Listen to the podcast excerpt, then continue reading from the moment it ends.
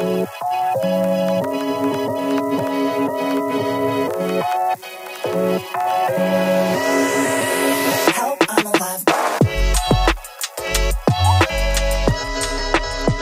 welcome back to the Help I'm Alive podcast. It's been um, a long time since we've had any podcast put out. Um, I recently got a new job, so I've been busy as fuck, but we're back with another really good podcast for you. Um, today I'm interviewing Frank of Shooting Sports Northwest. What's up, man? Hey Kai, thanks for having me on, man. Glad to be here. I mean, it's been it's been an interesting week. It's been a very interesting week. Uh, very busy. Uh, lots of new stuff going on at work. I work at this brewery, like I told you now.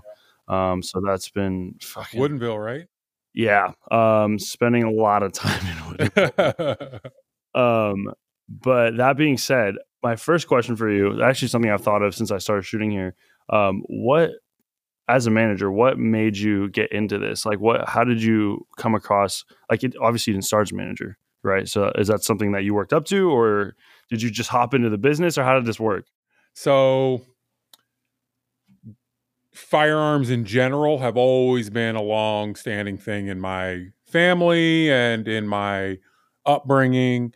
Uh, I was shooting guns at the age of five. That, that's what you do when you're from Delaware, man. So,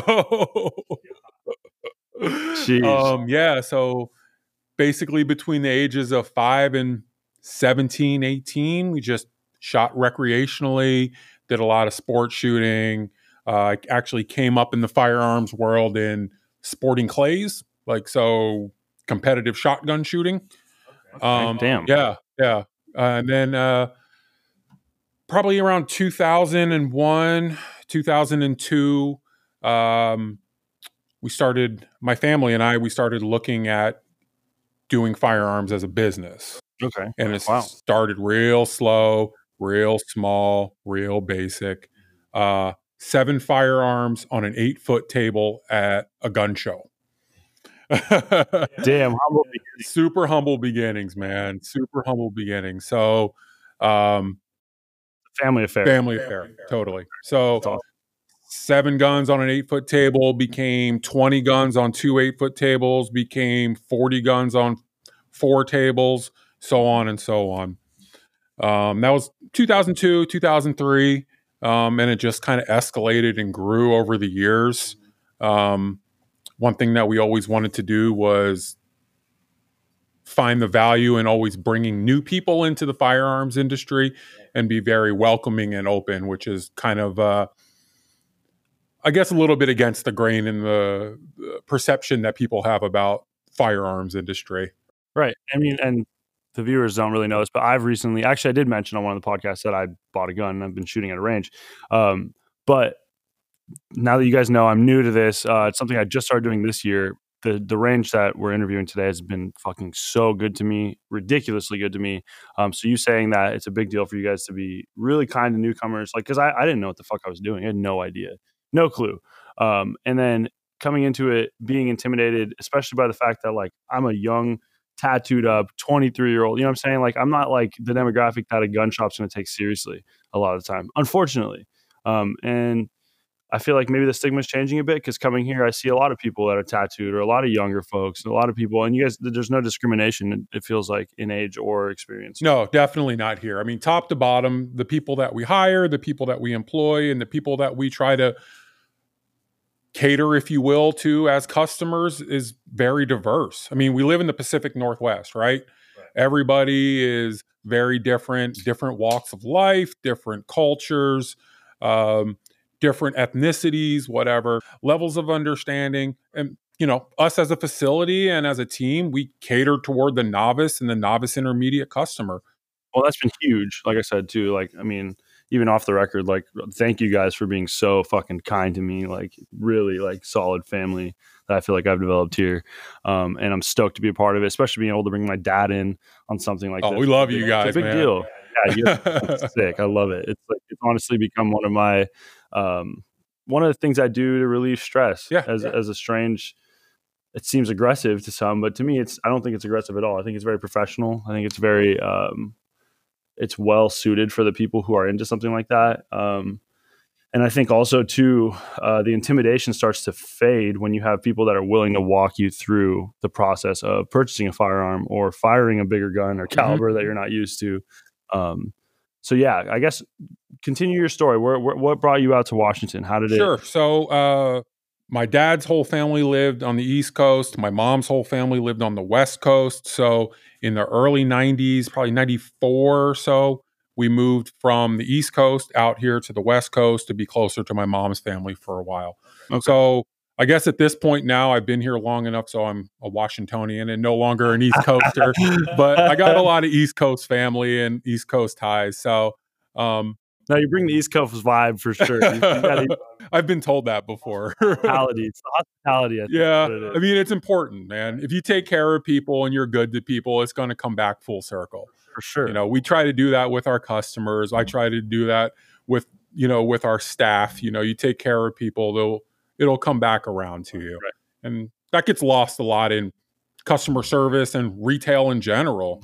You know, especially doing something as specialty retail as firearms, right? I was just gonna say, Yeah. especially being this being like like you said, kind of a touchy and in the dark uh, industry, at least as far as like I don't know. I mean, there's obviously been a lot of uproar when it comes to uh, guns and and the right to own a gun and what the process is in America of getting one because of you know recent shootings and stuff of that nature. And it's like all of that kind of masks this huge um, hobby that is a big connecting point for a lot of people. It's it's a part of our freedom. It's a part of what our privilege of living here in America. Like that's huge, you know. Yeah, you know, fi- shooting guns and owning guns gets kind of a bad rap, right? For Mhm. the masses and the broad perspective from a lot of people, a lot of people think shooting guns is sheerly for self defense or sheerly for hunting or anything like that. But truly, I equate it more to things like hitting a golf ball off of a tee at a driving range or throwing darts with your buddies at a bar or shooting pool. It's a game of skill against yourself and accuracy. And a lot of people kind of miss that or glaze over the fact that it's supposed to be a fun hobby, you know, and it's, you know, everyone kind of goes automatically from zero to self defense, you know, and there's a lot of stops in between there. Well, it's interesting too because um, having being like a new gun owner, um, I've talked to it like excitedly about some like to some of my friends, and some of them are like, "Why do you need an AR-15 for home defense? That's a bit overkill, isn't it?" I'm like, "Well, it's not just for home defense, but it works in multi multiple cases. You know what I'm saying? It's Yeah. not like it's not like the first thing I'm going to do is like." That's not the reason why I bought it was for home defense. I bought it because it's fun, because I want to practice hitting fucking center center target. You know what I'm saying? Like has nothing to do with just shooting a robber that comes in your house. Like that's, I mean, that's one of the uses, one of the uses of this tool. It's not just like a fucking, I don't know. There's just, I had a buddy get really pissed at me a couple weeks ago. Oh, really? First thing you say is you're going to shoot someone that comes in your house. I'm like, what else are you going to fucking do? You're not going to like, the first thing I'm going to do is not be like, hey, why are you in my house? You know what I'm saying? I'll say like, yo, get the fuck out of here. But it's Right. not going to be like friendly exchange. You know, they're going to hear the fucking, the thing chamber a bullet and then hopefully they'll start to fucking run. But that's not like he got so butthurt over me talking about. It. He's like, "Why do you talk about it? Why is that something that you want to like express to other people?" I'm like, "That's not the point I'm trying to make. The point I'm trying to make is I'm just stoked about buying a new gun." And I think that touches on what you're saying about people being really like hush hush about mm-hmm. it. Like it's not like this open. Like it can't be a conversation that you have casually without someone getting somewhat offended about something. Well, again, look where we live, right? It's Pacific Northwest. We're very liberal in a lot of ways of living. Okay. So you can buy pot if you want to buy pot. You can marry whoever you want to marry. You can do a lot of things very liberally here in the Pacific Northwest. You also can own a gun if you want to here in the Pacific Northwest. Mhm. We have so many customers of all walks of life. It's insane.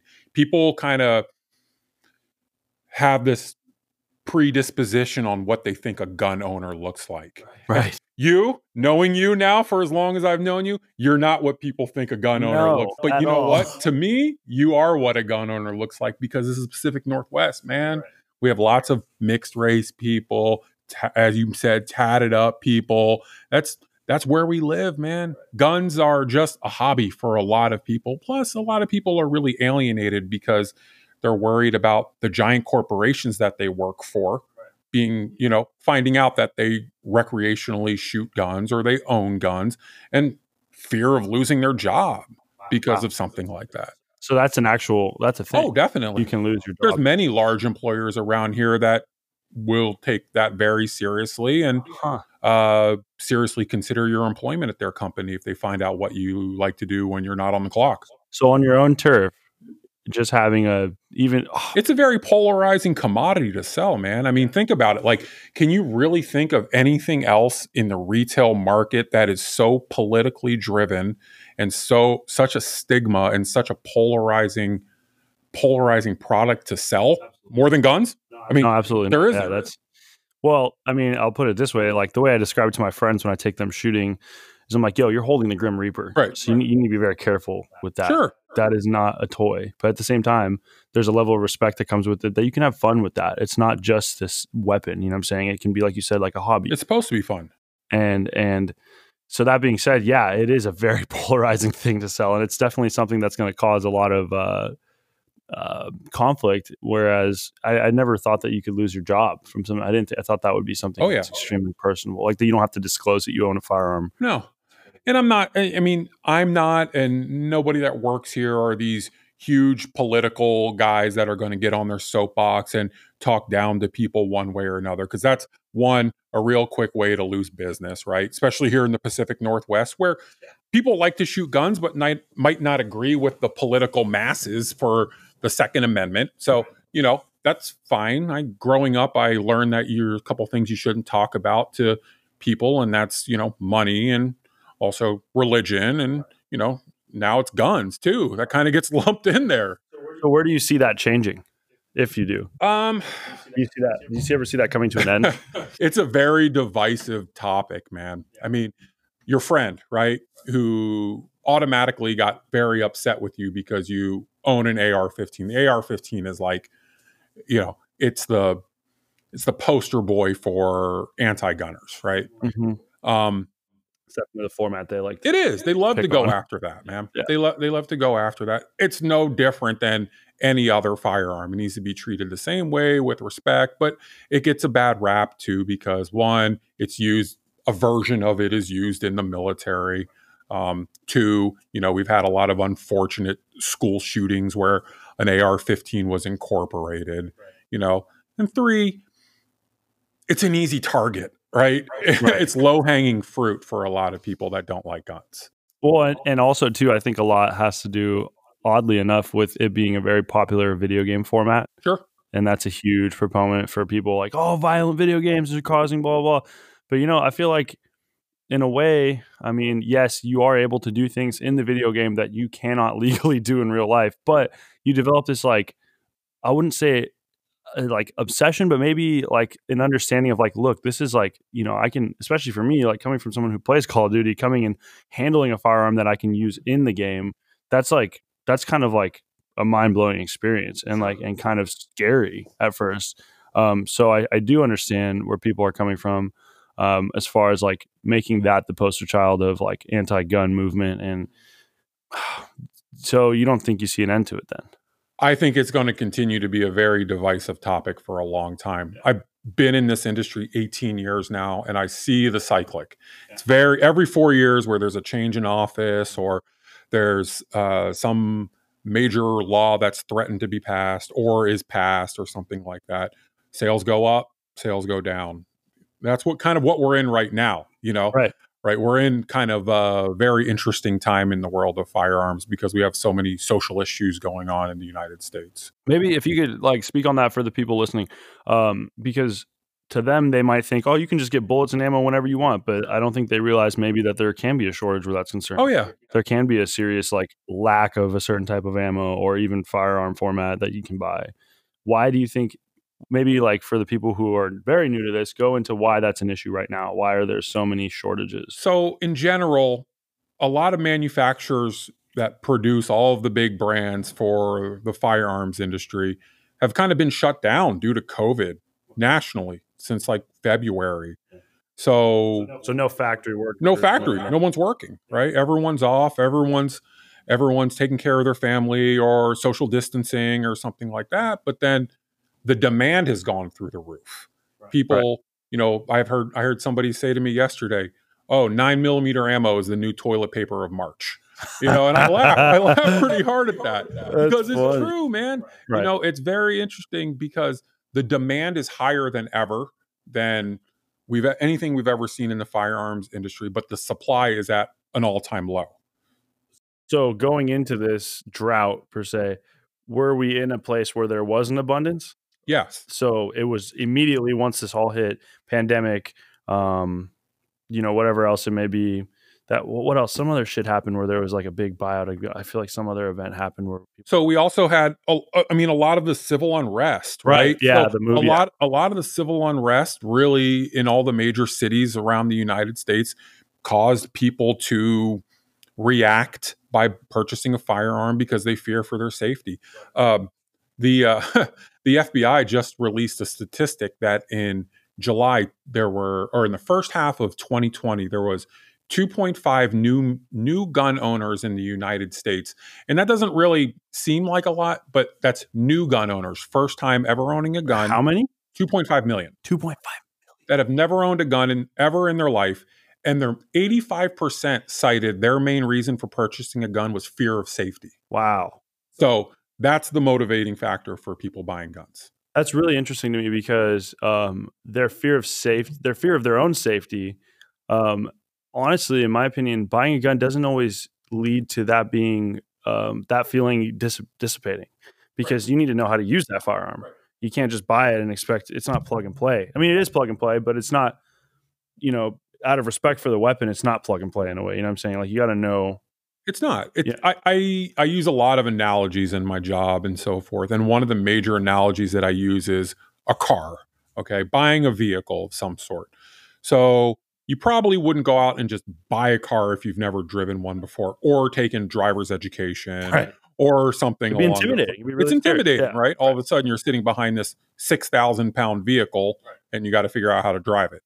Right? Firearms very similar to that. So not only is there a huge spike in people purchasing firearms, but there's a huge spike in people seeking education. I tell you, man, this place has never been busier with people seeking new education, mm-hmm. and 99% of the classes that we're doing is first time shooters it is crazy. I mean, and it's everybody, man. It's grandparents, it's people very young, it's people very old, it's husbands and wives, it's fathers and sons. It's insane. I'm curious, um, being that we live in a state that's very open to all, like you said earlier, we can we can pretty much do a lot of the things we want to do legally. We could marry the same sex, buy weed, whatever it may be. Do you see a lot of um, like LGBT, LGQBT? Do you see a lot of people in that? Sorry, I, I fuck that up every time. Sorry to that community. Do you see a lot of that demographic coming in Tons. out of fear Yeah. for their own safety, Absolutely. or or you know, I guess too there might be a stigma against people like that of that demographic buying weapons, and that might be kind of like a like a touchy subject in a lot of ways. For me, it's not because they have every right to defend themselves against their fear of safety as anybody else does. Right. But a lot of people kind of automatically kind of put them in this box like, oh, if you're in the LGBTQ community, then you must be anti gun. Right. Or, Right. oh, if you're a minority, you must be anti gun. But that is as far from the truth as possible. Yeah, that's kind of yeah. That would that's kind of a bad generalization. I feel It's a huge generalization. I mean, you've been here many a days on Saturdays where you look around and you realize, hey, there's a lot more people with, that are like me and look like me than the opposite, right? A lot of younger cats. A lot sure. of younger guys. for sure. A lot. Yeah. Um, but what's really cool too, I've noticed, honestly, especially I, I, I can't really speak on other ranges because I've never been to like any of like good old boy clubs or anything like that. But even the uh, more experienced shooters that do shoot and use our range here, they're extremely nice to the newcomers for the most part. You know, there there seems to be a really good community where that's concerned. I think that's a big draw for me. I agree. And I think that's also kind of an, another kind of uh, misinterpretation of the firearms industry. The firearms industry is a very welcoming community, um, especially here at our facility. We really try to have good members. I mean, being a private club, it's nice because we want to make sure that everybody that we bring on board here is, you know, going to fit in, you know, is going to be welcoming and isn't going to be a big problem. You know, um, we have a lot of what I'll call more experienced or senior members here that are real quick to kind of jump in and help the younger guys, help the first timers and things like that. And it's just a very welcoming community, but it gets kind of this bad rap. Right. I could see that being true too. I mean, Um, I won't name the range, but I went to a route outdoor range near here um, that seemed very standoffish, and um, they didn't know what I had, you know, what I was packing, like what I was bringing with me. But I assume, and if I were to have pulled up with what I had, based on the demographic of people I saw going in there, it's more of like a shotgun range or more of like a like a nicer, like sporty type feel. And like here, you know, people come here to practice with their weapon, whatever it may be, and that's nice. It doesn't feel like there's some exclusive, like, oh, you can only shoot shotguns here, and we're gonna look at you funny if you have a 22, whatever the fuck, you know what I'm saying? Um, and I think that's been a huge, like I said, a huge draw for me is coming back. Is like I love just kicking it here with you guys. Like that's like that's fun to me. Like I'll just come and sit. I'll shoot for f- like 45 minutes and then sit here and chat with you guys for however long, you know. And that's um, to me, community is huge. To me, community has been um, like a big part of everything I involve myself in. If the community isn't there, I'd rather not. And it's partake. cool. It's a different kind of community, but it, it's a very welcoming community. Yeah, and like you said, at first sight might come off as you know you don't fit the you don't fit the the look of a of a gun owner or someone who shoots guns.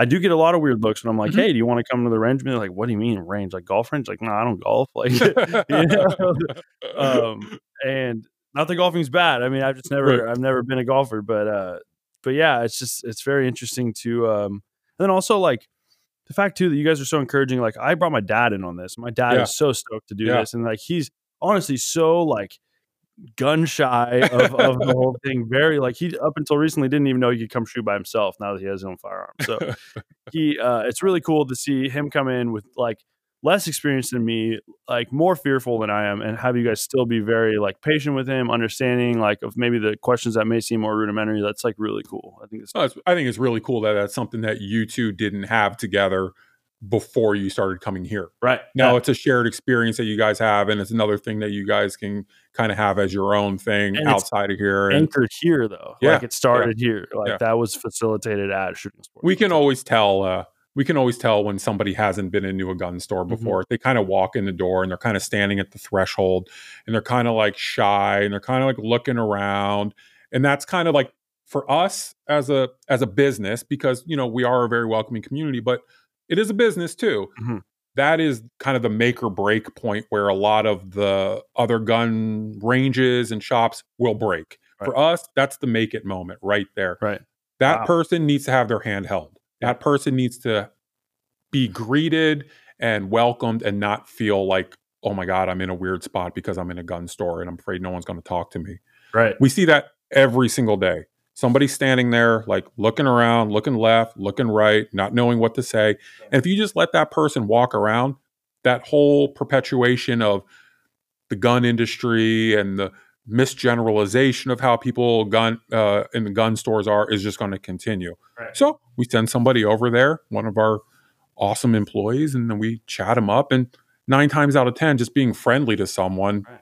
kind of gets them in the door and gets them comfortable. Answer some questions, Yeah, some sure. stuff that you maybe don't even feel comfortable googling, or like are like worried that Google's not going to give you the right answer. Well, we always get, oh, uh, I have a dumb question. I mean, there's no dumb questions. Like you mentioned, we're dealing with guns, right? Right. So we want everybody to feel comfortable at, at the level that they're comfortable in. And for us too, you know, if we we kind of has have as a a company not motto, but a kind of a company business direction that if we do a good job with you out of the gate as a person with zero experience, Mhm. you're likely to continue to be a supporting customer of our facility, right.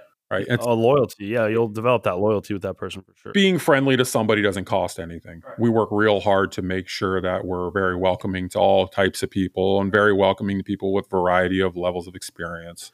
I think what you said earlier was that's a really like solid point uh, as far as like the make or break moment being that if another some opposing gun shop has seen someone doing that, they're immediately shut off by that and they don't want to help that person because they're inexperienced and they don't feel like that'll be worth their time or that those people are going to be novice, too novice for them to they're gonna have to explain too much. I think the fact that you guys walk in or when someone walks in, you guys are on it immediately can tell how that person's going to react and what they what they need to get addressed based on the way their body language is permitting.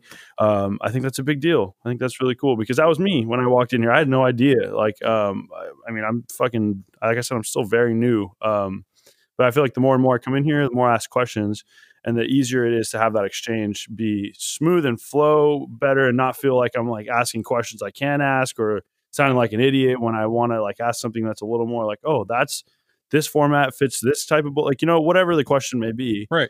And not being intimidated by that. I mean, it helps me also educate other people, which It is does. nice. I mean, it, it's perpetuating, right? Mhm. So if you do somebody a solid, it's like a pay it forward thing, right? Moving forward, you're probably going to help one of your friends when we can get one of them in here to shoot. You're going to help them with some of the questions that they might have, and they're going to be more comfortable asking you because you already have that established relationship, and then now you have that knowledge that you picked up from us, Right. It's So- really cool because there's a huge level of like, um, sounds kind of corny, but when I picked up my my rifle, the first thing, the first feeling I got was like this sheepdog feeling. Like now that I have this this tool, I feel like I it's my creed to teach people, uh, especially those close to me, that this is a very important thing to respect and but also be aware of and how to use. Um, because you rather I'd rather be ready to go than caught with my pants down when the moment comes I need to use it or when it's something I want to do as a hobby. I want to know how to do it Sure. effectively and have fun. Um, so I think through that, like through this whole exchange I've had with you guys the past, I don't know, it's been two months now Yeah. that I've been shooting here. It's been it's been awesome, and you guys are fucking sick.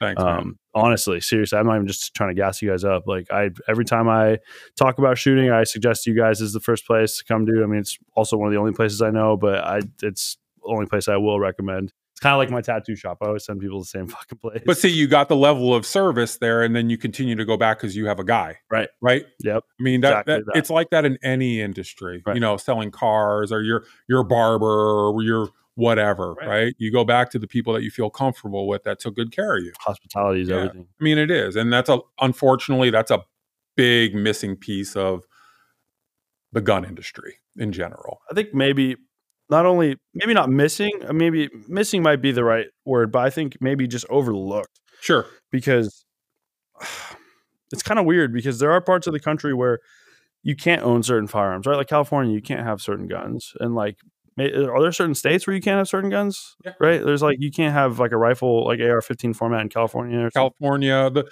the toughest states for being a firearms owner in the U.S. are like California, New York, what do you think Maryland. it's based on? Is that ignorance or is that? that Uh, I don't get too deep in the political weeds, but a lot of it is political. I would say, yeah. Huh. I mean, California, like if if we could rewind the clock and go back to the '80s, California was one of the best firearm states really? in Cal. Yeah, So we're- California things were rolled back based on events. Events. I mean, California also too had had a lot of violence in the in the '90s, right? New York as well. There was a lot of things that happened, but if you go back to 80s, 70s, California, New York, those were awesome gun states for being a for being a private citizen owning firearms. Those were some of the best states. Um, but you know, slowly the firearms industry in a lot of those states has kind of been degraded. And you can still own some stuff in California. It's just a lot more difficult. You have to do a background check to buy ammunition. oh in wow! California. Yeah, you can't you just come in and buy it over the counter. Yeah, So every time you go to buy ammunition, Yeah, no yeah. shit. yeah. So I yeah. couldn't just walk up like I do here and be like, "Hey, I need two boxes." Of, really? Yeah, So it take me seven days. Yeah. I don't know if it. I think it might still be an instant check in California, but basically you're registering the ammunition that you buy. So the guy that works at the counter is, you know, writing down how many boxes Kai bought, Wow. you know, and then filling it out and reporting it. So as far as like armslist.com, do you think you could just buy ammo on there and still have to go through a background check on there? in or- California. Yeah. I couldn't tell you. That's crazy. Yeah, That's yeah. so wicked. yeah.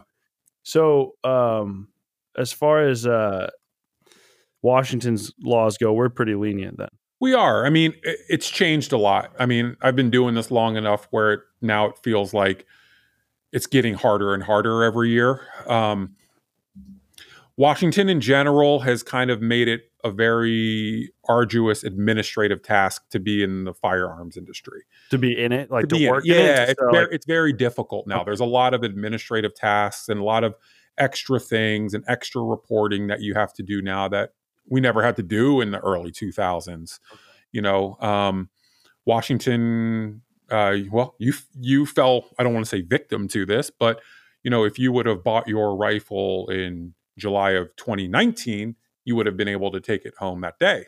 no way. Yeah. So this is a newly yeah, man. Wow. Yeah, we just passed the one year mark of the new firearms laws in Washington state where everything has basically a mandated two week wait period, which you know you went Yeah, through it. it. Yeah, Sure. you felt it, man. So That's wow. yeah, there used to be a lot more uh, freedom as far as conducting the background check for a lot of us. So do you think that states respond to I'm trying not to be political because I'm Mhm. not political at all, but in a less political way, do you think states respond to their um, firearm laws and facilities based on events that happen in other states? Like, do you think we had these things implemented because of things that say happen in Nevada or things that happen, you know, Yeah, I mean, I, I think that's that's a contributing factor for sure. even though it doesn't happen or it hasn't happened here, it's not a huge. We had we didn't have we didn't have a you know a, a Nevada style uh, situation here, but we had a, a a few shooting situations. We had a Like Marysville Pilchuck. The, Marysville Pilchuck. We had a big. actually was there. Oh, really? Yeah, yeah, Oh, we're gonna have to talk about that a little bit more. yeah. no. Um, also, too, we had the Mukilteo High School shooting. oh, we had, shit. yeah, we had that. Uh, that- was that yeah, that was uh, maybe sixteen, maybe six, 16 or seventeen. Kid went in and purchased a firearm at a big box sporting goods store and brought it home that day. Went in the went to his car and read the manual on how to operate it and did some things that no person should ever do with a firearm. Yeah. Jeez. Yeah. So, I mean, we've had some incidents here over the years. So you think that's in we we in response to that a rollback certain things. I think so. I mean, I, I think it's again not to get too political. I think that they very quickly try to demonize the firearm, Right. Right, because that was the tool that was used. It's interesting. I think that's the age old argument of like you could kill anybody with a spoon. You know what I'm saying? Doesn't mean you're going to. Doesn't mean the spoon's going to pick itself up and kill someone. You can buy hammers and axes at Home Depot. Same shit. Right. Same shit. So. What a trip. You could put tacks in the end of a fucking Nerf dart and kill someone if you, you know what I'm saying? Like do damage with, with, with toys. Yeah. yeah. I, by the way, to the listeners, and you guys know this, this is not a political podcast whatsoever. I talk about mushrooms and weed. So it's just like the last thing that we're talking about here is politics. Um, this is, but, but this is actually a very political topic in a lot of ways. This is uh, in a in a inadvertently way. It's it's um it's it's political in a sense. I'd say also because it's one of our rights to own a gun. That's what I tell people is like, yo, take advantage of that Second Amendment. Take advantage of the fact that you can own something that in most countries you don't even get the chance to touch legally. Yeah. You know, that's like a huge that's a huge thing. Even if like the hope is you never have to use it. The hope is you never have to point that at another person with a heart beating. You know what I'm saying? But like the the I don't well, know. Well, there's an old firearms store saying, and it's kind of a cliche line that some of us senior salespeople use when you're trying to sell somebody a gun and they don't know if they want it and they're kind of on the fence. And we use the condom analogy, to be honest with you. Okay. Yeah, I know it. sounds funny, right? right? Yeah, the condom analogy. So the condom analogy is it's better to have it and not need it, Right. Than need it and not have it. That's for fucking sure. right? So, I mean, that's really, you know, a lot of people can really kind of see through the weeds on that, right? You understand that, okay, I have this firearm, I have this responsibility to know how to operate it.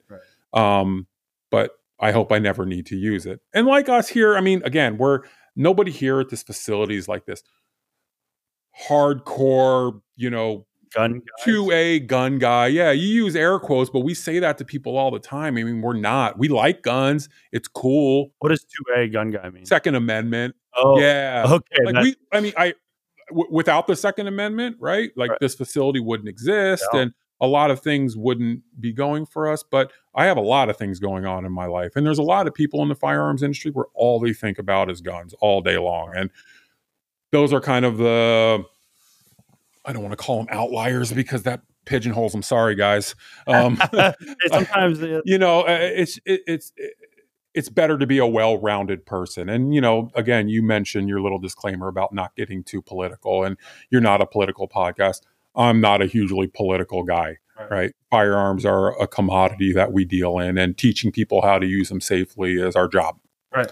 So, you know, again, that's why we kind of cater toward the novice and novice intermediate, and that's I think that's why we have such success with those mm-hmm. because we don't ever talk over anybody, we don't ever belittle anybody because they don't know all the technical statistics on every firearm. I mean, when guys start coming into the store and spouting that stuff off, like man, my eyes roll back in my head, and I just I don't want to hear. cringy. Hey, it's super cringy, man. Like all my boys are shaking their head. Yeah.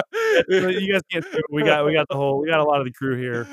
Uh, it, it is cr- it is cringy, you know. It, it's cool, man. Like I got Wikipedia on my phone too, Yeah, you I know. can Google shit. Cool. I know how to use Google. Right. Like yeah, you know. I follow. It's interesting. I follow a couple guys on Instagram. Um, I won't name them, but um, they post a lot of their builds and they talk a lot of game, but they never show themselves using it or practicing with it or shooting Sure. it. And it's like, Yeah. it's like those people. I mean, you're in the shoe game, so I'm not trying to talk shit, but it's like those people that buy shoes that like they stock them and they don't use them. You know what I'm saying? Yeah, and like yeah.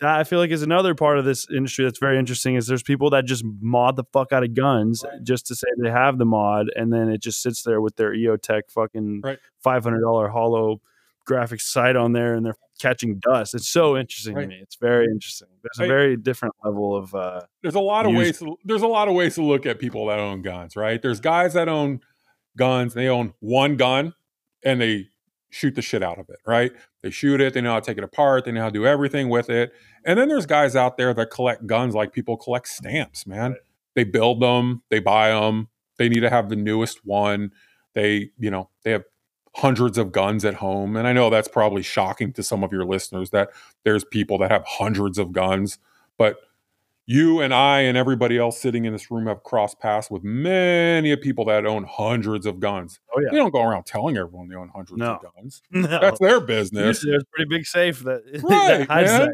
Yeah, yeah. Yeah, but I um I know so my buddy I grew up with um for those that listen to this that know him you'll know I won't name him but he and his dad uh, have collected firearms for a long time and they have a room probably probably the size of I'd say almost the size of the store okay, and it's lined like with fucking like lined. I'm not even kidding. His dad's like the he does some pretty executive shit for a high a big core like wholesale corporation. Mm-hmm. Okay. So he makes good money yeah, and he can afford it. He's the type of guy that has like full auto weapons from what's the date? 1984 386. Pre- 386 yeah. he for sure has a, a vast collection of fully automatic weapons and it's fucking insane um, because he has a fingerprint to get into his room and like all kinds of shit like just fucking insane and like nicest most humble guy ever. Yeah. short like just not you wouldn't even think twice about it and like these people like you said we come in contact with them all the time and it's not they're not evil people. No, not inherently like kind of going back to the Pacific Northwest. There's a term that I've been real comfortable using for a long time, and it's closet gun owner. okay there's a huge base of closet gun owners here that a lot of people don't know. Guys that own lots of guns, but they don't go around wearing wearing the T-shirt saying, you know, Glock or Colt or whatever, you know, Yeah.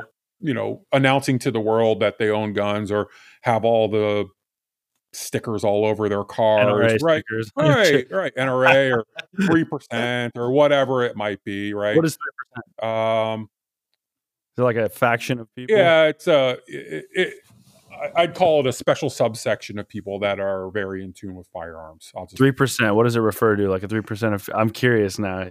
Is um, it kind of like people who refer to themselves as one percenters? yeah, three three percent kind of is a throwback to the Declaration of Independence era with Oh. uh, yeah. You don't got to touch on it. if it's bad. I, I'm just curious. I, I, I don't know, man. We might have some three percenters that are listening to the podcast. I like them too, man. So care. either way, who fucking cares? Look, That's the thing offended. about me is I don't have a specific customer base. I like everybody. Right. You come to this podcast and listen to it, you don't get offended because we don't have little bitch listeners. Everybody listen you listen to this, you want to fucking have a good time, you listen to this and you don't get offended because that's not what we're here to do. We don't here we're not here to offend people. You listen because you're interested. That's how it goes. But um so oh fuck, I had a question and then it just slipped my goddamn mind. Um I wanted to ask about so as far as like going forward, Mhm. I, I I remember you saying this a lot actually. When it comes to presidential elections, why do things pick up?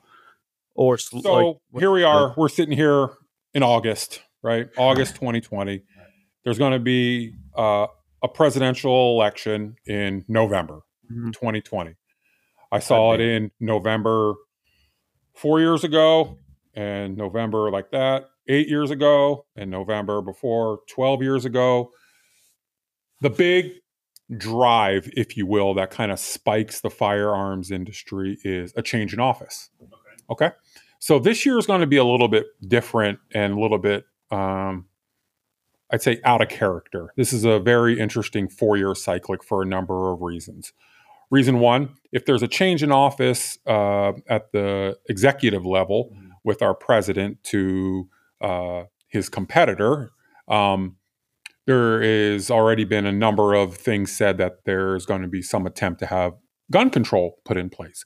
And everyone's like, well, gun control, that's good. Everyone's safe. Well, gun control is kind of a way to mitigate the type of firearm that you can I was gonna say, yeah. If you could let people, know, what does that mean? What does Sure. gun control entail? gun control, I mean, there's a lot of different interpretations of gun I was gun gonna say, it seems like it varies. It There's a lot. yeah, it's a broad. That's a broad description. A lot mm-hmm. of it kind of depends on how um, conspiracy theory you are, or how tight your tinfoil is on your head, or whatever like that. Because So, to me, I feel like gun control to me uh, would a representation of that would be like you said, the changeover from in 2019 where you could walk home with a- Sure. a, rifle same day, and now that's a state control- level gun control, right? Okay, so Right. we're talking feder- we're federal talking level gun control, So right? okay, okay, continue, so sorry. federal level gun control. Let's say that there was a an assault weapons ban put in place. Okay, so the term assault weapons ban, you see me rolling my eyes, but the term assault weapons ban is again kind of a misnomer, but it's kind of um, a set of characteristics that some people once decided make up a type of firearm. The rifle that you own falls under the category of an assault weapon. it's an AR assault Right. rifle. Yeah, Um, but if there was an assault weapons ban, quote unquote, put into play, then you wouldn't have been able to purchase that rifle at that time. Right. So we didn't have one. You purchased your rifle. Cool. You own it. Right. If there is one put into place, there was there was one previously from 1994 to 2004. Oh wow, That was called, for lack of a better term, the Clinton assault weapons ban. wow. President Clinton, Bill Clinton, put the assault weapons ban with a 10 year term into place where you couldn't own firearms with certain features and manufacturers couldn't produce them and you couldn't buy them new in a store Wow. for 10 years What was the goal of that? uh, to mi- minimize crime. And so, rifles, for example, rifles would come with a 10 round magazine, uh, an arbitrary number that somebody plucked out of the sky that thinks that gun is less dangerous than 30 rounds, right? right. It's they're equally as dangerous. Right. It, Same amount doesn't, it doesn't matter. They're equally Yeah. as dangerous Yeah, yeah. um, and other little little features to certain firearms. So um, there's a lot of chatter, if you will, among the firearms industry that if there is a big change in office at the executive level, that there will be another assault weapons ban put into place. And again, not to get too tinfoily here, but without a term indefinitely. So indefinitely. Is there So- a, is there like a grandfather effect on that? Where Well, if it you- follows suit to how it was in 1994, yes. So if you owned it prior to the ban, then you'd be good there's just no manufacturing of new. after a certain date, right? So when they had the rollout in 94, there was a 90 day heads up. So basically says, okay, on this day, you know, 90 days from now, once the ban, uh, once the bill got passed, you can't manufacture anything, you can't do anything with So- these features. Fuck. So if your whole deal was making assault rifles, you got three months to button it up before you got to. Right. That's fucked. right and then people can't buy anything right, Right. so that's a 10 that's a 10 year period so um, that artificially inflates the market i would say where people are out there buying guns because they're worried that they're not going to be able to buy a gun So that's okay. That, That's going back to the presidential. right that's going back to the presidential currently right also too we're still kind of in a situation here in the pacific northwest we've really kind of been up on it on the on the political unrest in Riots. in riots and both in Portland and and in Seattle, right? We had a no go zone in Seattle, Right. right? We had Oh, that, right? Stop. Yep. See, uh, Portland's had a lot of a lot of stuff going on for a long time, and Right. you know we're kind of in the heart of it up here. You know, also too we're we're ground zero for the outbreak of COVID, man. It happened in Bothell in Kirkland, man. It's where it started. Did I tell you I know the girl who got it? The one of the first girls who got it. No. Yeah, really? the- uh, one of my homegirls worked in the old folks' home that were In were around- Kirkland. Yeah. where it started. Yep, she was like patient. She was probably patient like number five. Wow. Yeah. It's crazy. Sorry, not No, no, no, no. I mean, it's I mean, it's all part of it. All these things are contributing, right? So like people are people are wary of how how things are going to be. People are wary if they're not going to be able to buy a firearm or if there's some sort of major restriction or what price is going to look like, right? Right. Supply and demand, basic economics. When the supply when the supply goes down, the demand goes up, the prices go up. For sure. I mean, you're seeing that, right? oh, I felt it. Yeah, You felt it. felt You felt sure. it last weekend. seven dollars a box of thirteen. Yeah, felt it, man. Right? yeah, You fe- big inflation. it went from seven to thirteen, and I could only sell you a very minute Limited. quantity, right? I or mean, unless I wanted to buy a bucket of 150 brass, which is right, not cheap. But right. So I mean, things. It's very, it's a very volatile commodity that we deal in. Mhm. It's um very polarizing. People, you know, either love it, hate it, or are curious. That's kind of what I've noticed over the years. and then once they're not curious, they either love it or hate it. They get off the fence one way or the other. I want to go back to um, how I mentioned uh, that my girlfriend was uh, in the school shooting. during- yeah, Yeah. So her best, her sister's best friend actually was uh, close friends with the shooter, and No was sitting at the lunch table that he decided to take the first initial lives of. So, like hearing that story from her, um, and I brought her in here before. She came and shot with me my Yeah, first yeah, time yeah. um, she fucking I didn't even think twice about that when I brought her in here, which which makes me like so sad because I forgot that she was in that situation and then I brought her into a situation where she's around something that literally scared the life out of her. Sure. And like I think but like that being said, bring her in here. I think she learned so much and being around you know the community and like the people that she's around it showed her like look this isn't like a big scary thing this person was mentally corrupt Mhm. and needed help Right. and but being in that situation like that makes me think like man these these background checks checks are like necessary i don't even think he used the rifle i think he was using a handgun Yeah. personally and and that you know maybe the seven days is a good thing i it, hopefully you know there's some sort of mental health check that might be enacted hopefully because that's that's terrifying to to to have to even put myself in her shoes for a second to think that you know she's sitting in class and all of a sudden it's like you know she can't leave you know because because someone's in the cafeteria killing people you know that's that's Yeah. How'd she do with that when she came here? um the, the initial well, the the the post session. um i know she was a bit shook up Yeah. And that was me not taking into consideration that that was what happened because Sure. that later that night i was like holy shit wait a minute i just brought you into a scenario that may be extremely traumatizing to you Right. Right. and i didn't even think about it i was just like hey they told me i need to have someone here to rent guns do you want to come shoot with me Sure. um and that being said like she was a little shook afterwards but she's like wow like you know my dad owns guns and he's always trying to take me to go do that and i've never felt comfortable but i felt really comfortable around you doing it and so i think it was there's maybe some closure involved with that Mhm. you know being able to to hold something that once took the life of her friend and and knowing like look this like for example my rifle sitting in a box over there it's not going to hop off the table and you know destroy people in this room you know i think maybe her being able to have a one-on-one with uh we shot handguns that day Mhm. um kind of closed this wound of like look you know these aren't it's not the it's not the gun's fault A little bit of fear facing. yeah. Yeah.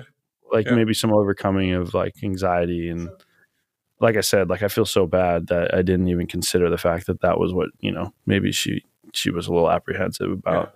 And she even had a time I think once where she held the gun the wrong direction in the range and will like one of the one of our guys here was like, "Yo, like you can't do that, blah blah." And she was so shook up. She's like, "Okay, I'm done shooting for today because like that's just so, you know." And it's not that they were mean to her. It was just that like it's such a like you said it's a polar it's a very like scary situation if you don't know if you're not experienced with it if you have no prior knowledge or like you don't have like a well under, understanding of like look point the gun down range or point the, rain, the gun at the floor um yeah it was just interesting it was it's just it's close to home when you when you think about it like that Yeah, the the mental health aspect of firearms is greatly underserved.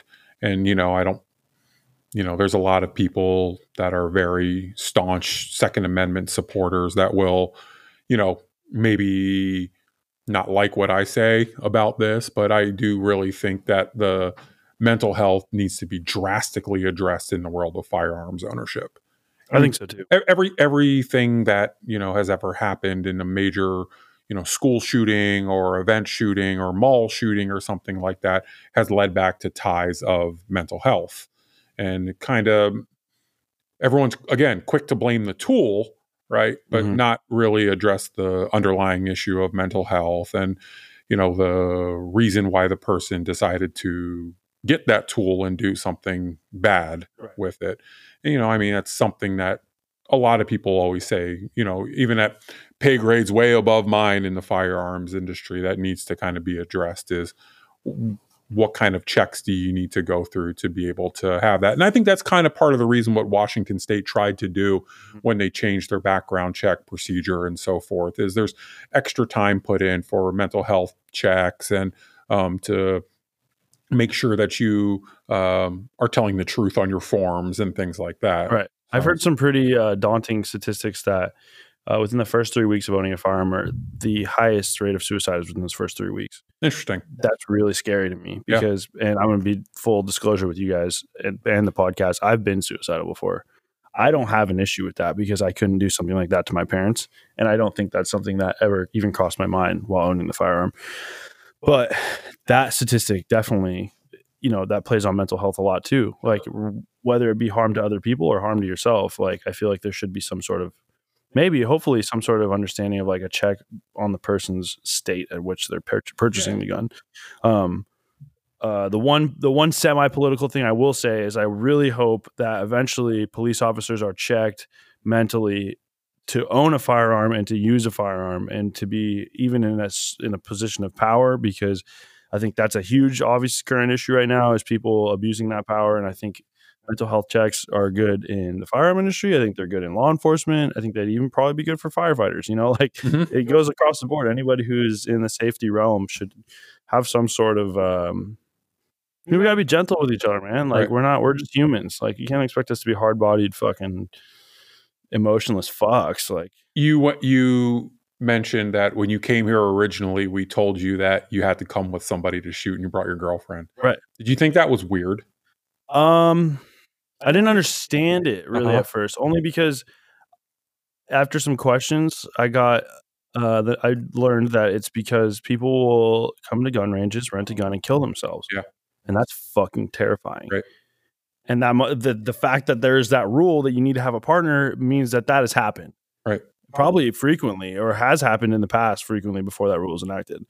We've been very fortunate to have enacted that rule since the beginning. So we've never really encountered that uh, situation. But I learned from, uh, I'll call him a competitor, but he is probably one of the longest standing uh, owner operators in the industry uh, around here in the Pacific Northwest. He said to me, he's like, hey, if you ever decide you're going to open a gun range and operate a gun range, this is one rule that you're always going to want to do is never rent a firearm to somebody that comes alone Hmm. or let somebody shoot in your range who doesn't have their own firearm with them. And I every day, all of us staff and everything get questions like, well, "What do you mean I have to come with somebody?" Right. And that's why it's Right. it's happened. It happened hasn't happened here, but it's happened at a lot of places around the United States. It's kind of a shooting range safety protocol to Mhm. make sure that you come with somebody or you bring your own firearm already. Yeah, I like that. Yeah, I do like that. And after Easy. learning it. it's an easy check. Well, yeah, and, and it, that's mental health itself right there. It is. That's like a, a reassurance that the person you're bringing with, you know, or the person that's shooting in your range, bringing someone with them that is of right mind Right. between the two, hopefully. Right. Um, I was actually referring uh, to using a gun range as the same level as driving on the freeway in a lot of ways because when you're driving on the freeway whether there's lanes of traffic coming at you or there's just a lot of lanes of traffic in general you're trusting the people next to you to abide by these thin invisible lines that don't exist you're you're trusting these these paint this paint on the ground here at the gun range you're trusting everybody in that room to know what they're doing and and you have this level of respect that you're going to trust that person's not going to cross those lines Right. which is really cool to Right. me It is. and that's not something you understand until you do it. I don't think um, until you're around a 308, one one lane next to you, and you're like, holy fucking shit, dude! Like, Rattling your teeth. right, you feel your fucking heart beat off a couple times. Yeah, it's yeah, your heart. Yeah, it's it's definitely um, it's been a great. Like I said, like this weird sheepdog mentality came over me in like a non-cocky way. Like I feel like this is like a like I feel responsible now to uphold like a, a level of protection and, and um, safety with the people I love, and I think that's like part of my manlyhood that I'm, I'm growing into. I'm only How's your dad feeling about it? my dad's shaky about it. Is he? Dad, I love you, but like he's really shaky about it. Like he he picks up the gun. He's very like, especially when he's here. He like, I don't know if you guys notice this, but I probably noticed this because he's my dad. But he's very like, uh, his voice gets a little shaky. He gets a little nervous. He tends to be a little more, um, what's the word? Like overreactive on things. Like he'll like, he's like, oh, am I am I good? Like he'll like flip the switch for the safe to safe to fire like three times, or like he'll like sit there and like make sure like oh am, am i like loaded right? Like everything like he's very and i respect that but he's also it shakes him up for it? sure. Yeah like i remember the first time we came shooting he was extremely he had an adrenaline rush for like 30 minutes afterwards. He was so stoked. He loved he loved it loved it, absolutely loved it but he's still very like like intimidated by it in a lot of ways i think and it's just because he and not in a bad way intimidated but like in a way of like damn like my son brought me into this and now like I was I give him shit because he always one up. He has to one up me. I buy I buy a DPMS. He buys a Ruger. Like fucking guy. Dude. Like I remember when he came in. He I came. I remember when he came in and he was like, "Hey, let me see what Kai got." Oh, he asked to see Oh, mine. yeah, yeah, yeah. Oh my god! Like, did you show him? Yeah. And then he goes and buys the 18 inch fucking Ruger. His gun shoots like a Ferrari. Mine shoots like a. I mean, my, I love my firearm, but like it, his gun is fucking insane for some reason. The trigger's so light and nice. But yeah, he. I think. I think he really does enjoy it. I think it really helps that I'm a part of it. Um, because you know, because like you were saying earlier, a lot of the reason why we came in here was the protection thing at first, and like, um, it become more. It's become more of a hobby, and I, I don't push it as like a protection thing anymore. But um, when the riots and the shit all started happening, I was like hearing about these groups of people coming up fucking to Snohomish and like threatening to raid houses and fuck up businesses. And I'm Right. like, nope, that's not happening here. Sorry. Um, so I think that's that sparked because you know I've talked about in the past like when fucking stupid apocalypse type shit comes up in the news. I'm like, Everyone has a zombie apocalypse. Yeah, like- scenario, dude. Right. Everybody does. Right. so I, was, I always mentioned like, yeah, Dad, we should get a firearm. He's like, oh, I don't, you know, I don't know. I'm not sure if it's a good idea. And then one day I was here and I was like, Dad, I'm buying one. yeah. And he was like, okay, like, and it's I don't know if I've told you this, and it's kind of like a little warm and fuzzy experience for me. But I came home that day and he just gave me a big hug and he was just like, wow, like. I'm so proud of you, kind of thing. Like that's like a big It's responsibility. a big step. Yeah. It's a big step. And it is a big responsibility. Well, and in a weird way, it's not like I'm like like an alpha or anything like that, but like coming home and being the one, his son buying a gun, you know what I'm saying, buying a powerful tool like that's not like a fucking snap on toolkit. That's like a fucking like you know, like I said earlier, that's a Grim Reaper in that case over there. Like that has potential to, you know, do damage. And like the fact that I took it upon myself to responsibly go through the process of like learning how to shoot, um, being around people that are willing to teach me, you know, I think he's proud of that. I think Yeah. that's something he's he takes pride in. I think in general, for all new people, it's all about confidence and exposure, right? Mhm. So you need to, the more time you spend handling your firearm, shooting your firearm at the range, getting comfortable with the operation and so forth of it, the more confident you'll be. And for him, the the shakes will go away. That'll all that'll all go away the more time he spends here. Right. And it's so funny to me because he gets he gets shooken up too because his gun jams Yeah. because he shoots steel casings out of this Right. Ferrari gun that apparently he has. And I'm like, Dad, you can't be shooting steel casings out of your gun. That's just like his jams every time. I'm like, just put brass in it. Brass will go fine. It's more expensive, but the steel casings always get jammed in his gun. He's like, Oh, I'm just like scared to shoot because it's jamming up. I'm like, no, you just gotta understand, like my gun can take 87 fucking ethanol gas. Your gun needs 92. like, I guess. I don't know what other fucking issue that would be. but- Buddy. um, so we're about at the hour mark here. I want to. I, I like to give uh, my guests like a little bit of time to just uh, say their truth. You know, whatever it may be that you know you feel people need to hear. What whatever you think wraps up your point on gun safety or on, on like bringing it to light that this is a community that everybody can be a part of. Um, so I'm gonna give you a little bit of time to just like say some things that you want to say about that, or you know maybe shout out the shop, whatever it may be. Um, so yeah, I mean, Yeah, I mean, I I think if anybody could take anything from this, I want them to get a little different perspective on what the gun culture is. Everybody kind of has a certain stereotype of what a guy who owns a gun shop is like, or what a a shooting range is like, and you know. It's different than what a lot of people have the misconception of around here, at least, right? We work, again, like I told you earlier, we work really hard to be very welcoming, to be very open to new people, all types of people. We don't really care where you come from or what you do. You know, we try to be open. Um, and I think that firearms in general are a really great hobby. You know, I think a lot of people get caught up in the fact that guns are a lethal weapon. Yes, they are, but kind of like I was talking about earlier, man, it's a also a competition against your against yourself for skill. Like right. people go to the driving range for a reason. They like Right. to see how far they can hit a golf ball. That's you know? true. you know, they play pool for a reason too. See how many shots they can make. Same thing. Right. Um, you know, here at our at our shooting range, you know, we we want you to come in. We want you to come in with your quote unquote dumb questions. We're going to answer them. We're going to spend the time. We're going to make you feel comfortable. We're not going to make you feel weird. Um, yeah, I mean that's all I really got, man. That's awesome. No, I mean, you guys heard it here first too. Come out to Shooting Sports Northwest in Bothell. Um, come check them out. They're like I said, I've been shooting here for two months, and these guys are practically family to me now. Um, you know, two months of being around these guys and knowing them, I'm already doing a podcast. So like that to me, you know, that's a level of comfort that that comes with uh, hospitality.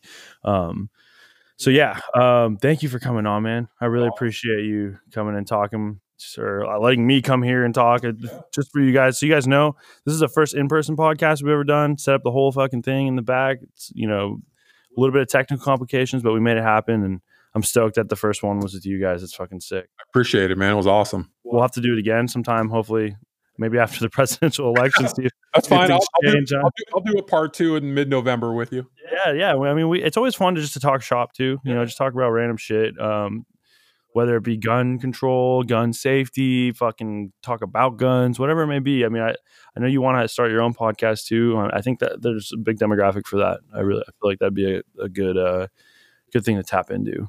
But Well, I'm glad I'm glad I got my first crack with you. yes, yes, sir. All right, well, shit. You guys heard it here. Um, Shooting Sports Northwest, man. It's it's been a it's been a fucking killer hour. Um, anyways, I hope you guys are taking care out there, and you'll hear from us soon. Peace out.